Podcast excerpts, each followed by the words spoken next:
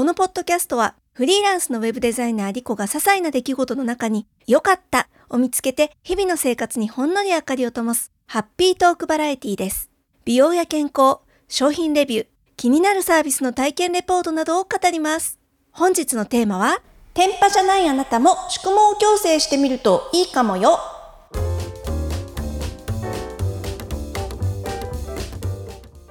よかった探しもセカンドシーズンに入ってすでに60回目ということで回を重ねて来られたのはリスナーの皆様のおかげなんですが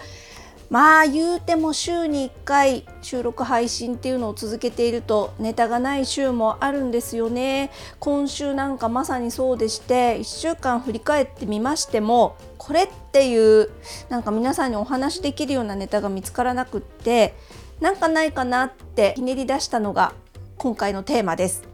えっ、ー、と私ですね天パじゃないんですよ全然くるくるじゃなくってまあ大きく分けたらストレートに入る部類ではないかなと思うんですけれども特にですね梅雨時から、まあ、今ぐらいのシーズン湿度が高くなってくると結構ね気になる癖が出てくる箇所がありまして多分そういう人多いんじゃないかなと思うんですよね。ある1箇所2箇所だけなんかもわっと膨れちゃうみたいな。なんかそういう方がもしいらしたらですね宿毛矯正やってみたらどうでしょうというお話です。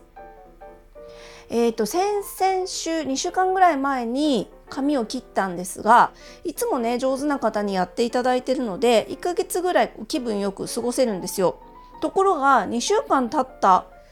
今ぐらいですよねなんかねすっごい髪の毛が変になってきまして乾かした時はいいんですよね。乾かした時とか朝ヘアアイロンでこうちょっと伸ばしたりとかするとすごい綺麗にまとまるんだけどその後ちょっと活動して汗をかいたりとかするともうねいきなりももわもわになっちゃって。私の場合えっとね顔の顔周りの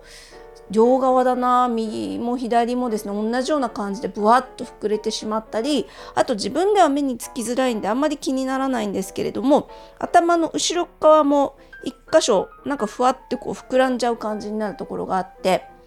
すごい不愉快と思ってで今回カット失敗されたのかなとか思ったんだけどよくよく考えたらえっ、ー、とね今年の2月だから本当に綺麗に半年前ですね6ヶ月前に宿毛矯正をやったんですがこれがこうやっぱり伸びてくるんでどんどんどんどん切っていくじゃないですか。でちょうど多分ねなくなっちゃったのかなって思ったんですよ。宿毛矯正した場所が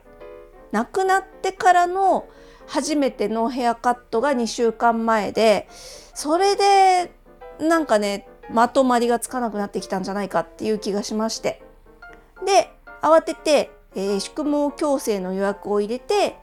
昨日行ってきましたサロンに。そうしたらもうびっくりするぐらい髪の毛がまとまりやすくなって何のねあの手間もかからなくなったんですよ。で今まで私一切そういうあの宿毛矯正とかしたことがなくって今の美容室に、えっと、一昨年か変えて初めてそういう提案を受けてやってみてでその効果を実感したわけなんですね。なので、えっと、私みたいにストレートだから天パじゃないからって言ってストレートパーマとか宿毛矯正特に考えてない方もですねもしかしたらやることで一気に髪のお悩みが解決するかもしれません。ちなみに、ストレートパーマと宿毛矯正の違い、私全然知らなかったんですけれども、えっ、ー、と、ホットペッパービューティーの特集記事を見ましたら、こんな風に書いてありますね。え、ストレートパーマは本来パーマがかかった髪をまっすぐに戻すもの、軽いくせ毛を直すのに適しています。一方、宿毛矯正はくせ毛の矯正を目的にしています。そのため施術の途中でアイロンをかける工程があります。つまり直せる度合いによって違いが変わるんですとあります。ストレートパーマ、まあ、軽いくせ毛を直すのに向いてるとあるので私の場合軽くないってことなのかもしれないですね。あとはもともとこうくるくるパーマをかけている人がストレートに戻す際に使うのがストレートパーマ。でまさに私の場合は宿毛矯正なので途中でねアイロン入れます。えっと、最初は結構びっしゃびしゃにそのパーマ液をかけられましてしばらく放置されてで、えっと、ある程度時間が経ったところで1回シャンプーしますね。でその後、えー、直後にねアイロンを入れるんですよ。でまっすぐにアイロンで、えーと、髪を伸ばしてでそのそれで終わりかと思いきやもう一回シャンプー台に連れて行かれてでまたねシャンプー台で多分パーマ液的なものをビシャビシャっとかけられるんですね。で今度はあんまり時間を置かずにもうすぐ洗い流して、えブローをしてでもう一回アイロンをかけるっていうことをやります。でこれをやりますとまあびっくりするぐらいまっすぐでツヤツヤの髪の毛になると魔法みたいなことが起こるんですね。私の場合だと結構伸びるの比較的早い方なんで半年ぐらいで全部、えー、なくなってしまうんですけれどももしかしたらもう少し伸びが遅い方だと持ちがいいかもしれないですね。お値段的にはだいたい1万円ぐらいなのかな。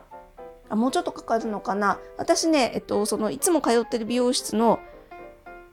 あのスタンプがたまって2割引きの券がもらえるとこれやるようにしてます宿毛矯正やるようにしてるんで、ま、そういううまいこと割引のサービスとかを使っていただくと、まあ、大体1万円ぐらいかなと思います。ま、1万円で半年間っていうのをね高いと見るか安いと見るかっていうのはあると思うんですけれども、まあ、ほんとね笑っちゃうぐらい格段に日々の毎日のお手入れが楽になりますので、えーと、朝ねコプロとかで大変な思いしてる方だったらやってみる価値はあるのかなと思います。ちなみに、えー、私が通っているサロンさんでは結構ね気を使って施術をしてくれてまして、えー、本当にね癖のあるところだけ限定で宿毛矯正をやってもらってます。私の場合だと最初に言った顔周りですねこれが膨らみやすいということでその部分とあとは後頭部の2箇所ほどかなやってもらってますあとねこれはいるのかなと思うんですけど前髪もやってくれてただ私の場合ちょっとこの前髪やられちゃうとすごいなんかまっすぐ感が出ちゃうのでどうかなと内心では思っているんですが、まあ、そこはプロの提案というかねプロの考え方にお任せしてとりあえず前髪もやりましょうということなんでおとなしくやっていただいてます。こういうふうにねポイントで宿毛矯正かけるっていうのは結構大事かなと思っていて知り合いの方でねお友達で2人ぐらいやってる人がいるんですけどなんかね針金みたいになってるんですよね2人とも。でそれはおそらく全面的にやっちゃってるからじゃないかなっていう気がするんですよ。やっぱどうしてもね不自然になりがちなので宿毛矯正やりたい方えポイントでやるっていうのも一つ選択肢に入れていただくといいんじゃないかなと思います。そしたらもしかしたら針金みたいにはならないんじゃないかなっていう気がします。なんかね髪質そのものが変わったのかぐらい綺麗になりますよ。なので、えーと、自分は関係ないってね天パじゃないから関係ないって思ってらっしゃる方もちょっとね通ってらっしゃる美容室で相談してみると良いのではないでしょうか。私も今のサロンまでねそんなことをあの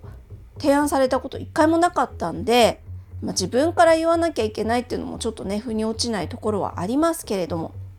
もしお店の方から何も言ってくれないのなら自分からこういう話聞いたんだけどって持ちかけてみるのもいいんじゃないかなと思います。よかった。よかった。探しは続くよ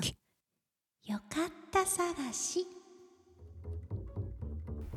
コロナ後遺症の嗅覚異常まだまだ全然治っておりません。えーと耳鼻科に行きまして新しいお薬いただきましたよ。陶器芍薬酸という漢方とあとメコパラミン錠ってやつ。これはビタミン B12 かな？あとはねサンベタゾンっていうあの鼻に直接点鼻するお薬なんですがこれが難しいんですよ。あの頭をすごい後ろに倒して寝っ転がって頭をこうグイッと上に反った状態で鼻の奥にね留めてくださいって言われてすごいこれ苦痛なんですけれどもとにかく治ってくれと念じながら日々お薬を投下しております。ということで、えーと、また動きがあったらお知らせします。現場からは以上です。